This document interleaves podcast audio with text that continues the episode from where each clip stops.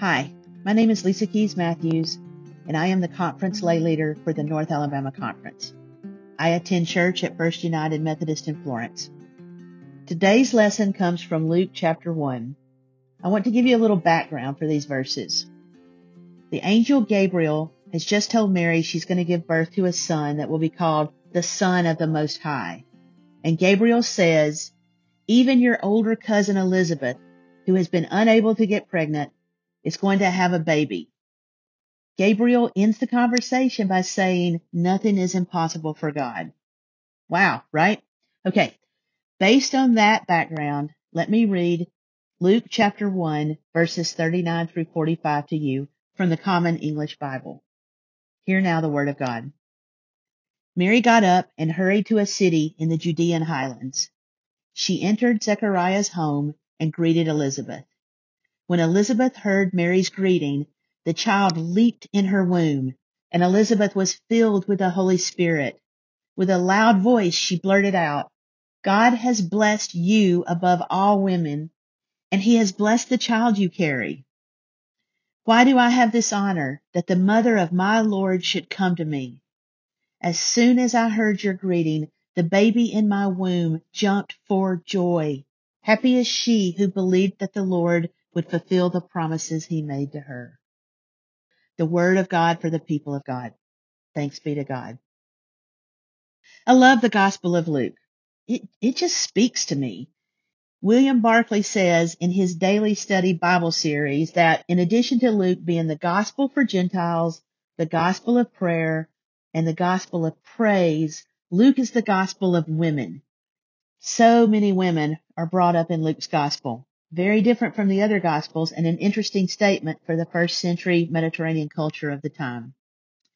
This gospel of women concept starts early in Luke with the annunciation to Zechariah about Elizabeth's pregnancy and then the annunciation to Mary about her pregnancy. Both of these regal announcements are from the angel Gabriel. Zechariah, who is a priest, doesn't believe the proclamation or at least is very surprised about it and he is then rendered mute until Elizabeth gives birth to John. But the young, inexperienced teenager Mary, she just believes. She believes what Gabriel says, that nothing is impossible for God. So what does Mary do when she hears her annunciation and the news about Elizabeth?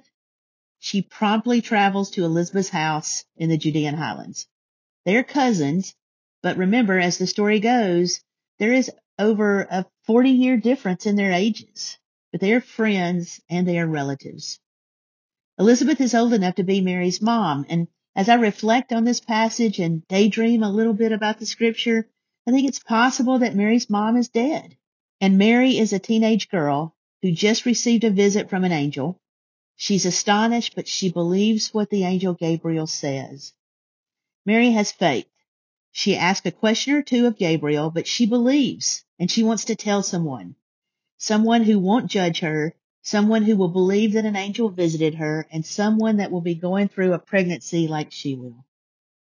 So I'm going to take a little reader's license with this passage and think about the story in our context. So the passage doesn't say that Mary sent a note to Elizabeth to let her know she was going to visit. She didn't take several days to think about it. She just got up and hurried to Elizabeth's house. She had good news. She wanted to tell someone. Then Elizabeth welcomed her with open arms, as did the baby in her womb. Elizabeth didn't say, Oh, my house is a mess, or I haven't cleaned the guest room since the last time family visited. She didn't say, Zechariah is mute and who knows what's going on with him. Elizabeth just welcomed her into her house, into her mess, into her craziness, into her life, into her pregnancy, but into her praise of God at that moment. They were going to wait together through this three months of pregnancy. Isn't life full of waiting? Waiting to graduate, waiting to get the next job, waiting for something better to come along, waiting for something to finish so we can start something else, waiting to get married, waiting for retirement, waiting for the paint to dry, waiting for the next opportunity. Waiting, waiting, waiting, always waiting for what's next. I believe we need to practice living in the moment not to worry about what's next, just waiting well. And we all need someone to wait with, someone to help us wait well and to share the process and frustrations of daily life while we are waiting. Waiting is a time of growth. Waiting is liminal, living on the threshold of what's next. We all need someone, someone in addition to Jesus, to wait with. Elizabeth is a very good friend to Mary, but she's also a trusted confidant and someone who Mary can wait with. But I think that Elizabeth is also a mentor to Mary. Is that too much of a leap from someone to wait with to being a mentor? I don't think so. They're going to wait together to talk about what they're both going through, to learn together, to walk a path together, and for Elizabeth to help Mary grow. Think about this. Elizabeth comes from a priestly family.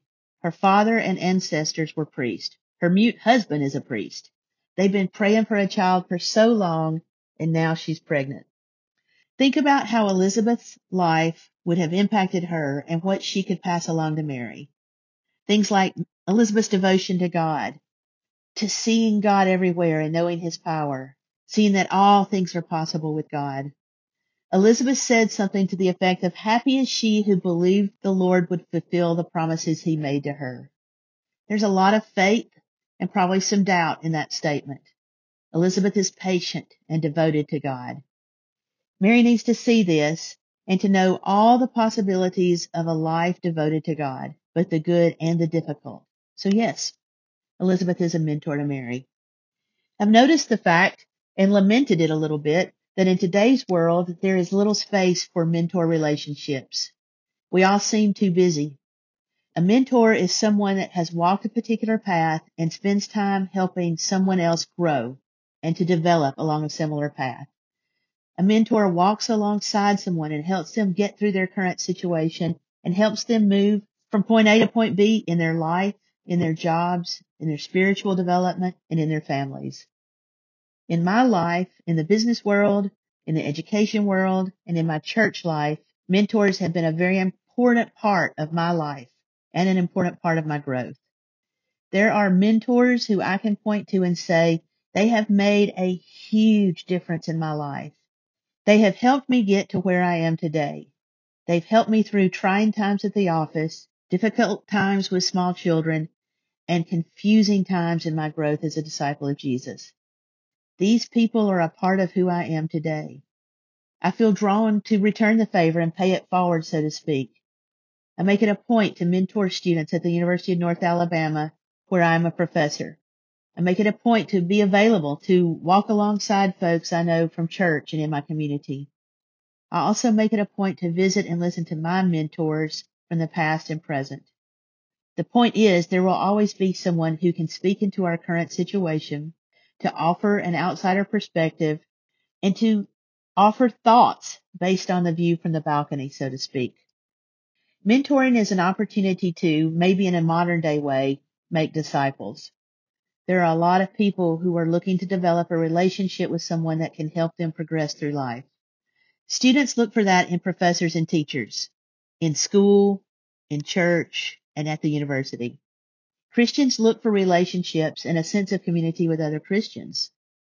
And those outside the quote walls of the church often look inside the walls for a community and for development oriented and growth oriented relationships. These are discipling opportunities. We all need mentors in our lives. We all need an Elizabeth, someone we can talk with, tell our crazy experiences to, someone that can relate to our current situation, and someone that we trust to help us along our life's journey. Now this is an equal opportunity situation. Men and women, boys and girls, children and adults, older and younger, we all need mentors in our lives. Equally, or even more importantly is this, we all need to be a mentor for others. Friends, mentoring is a form of discipleship. We are called to be disciples and to develop disciples. Remember this, mentoring and discipling, it's a two-way street, a reciprocal relationship. Not only will the person we mentor and disciple grow, but so will we. Thanks be to God. Let's pray. Father God, Thank you for the mentors in our lives. Thank you for those we mentor and those that mentor us. Lord, we love you and we want to share your love with others. Help us to take the opportunities you present us, opportunities to mentor and disciple others. Lord Jesus, help us to recognize when you put someone in our path that needs our presence in their lives. Help us to take the opportunities you present us and to run with it, not run from it. Help us to be brave. Help us to do your bidding. Father God, we thank you for your son Jesus. We thank you for Advent. We thank you for the presence of the Holy Spirit, the comforter and advocate in our lives. We praise your name. In your most gracious and holy name I pray. Amen.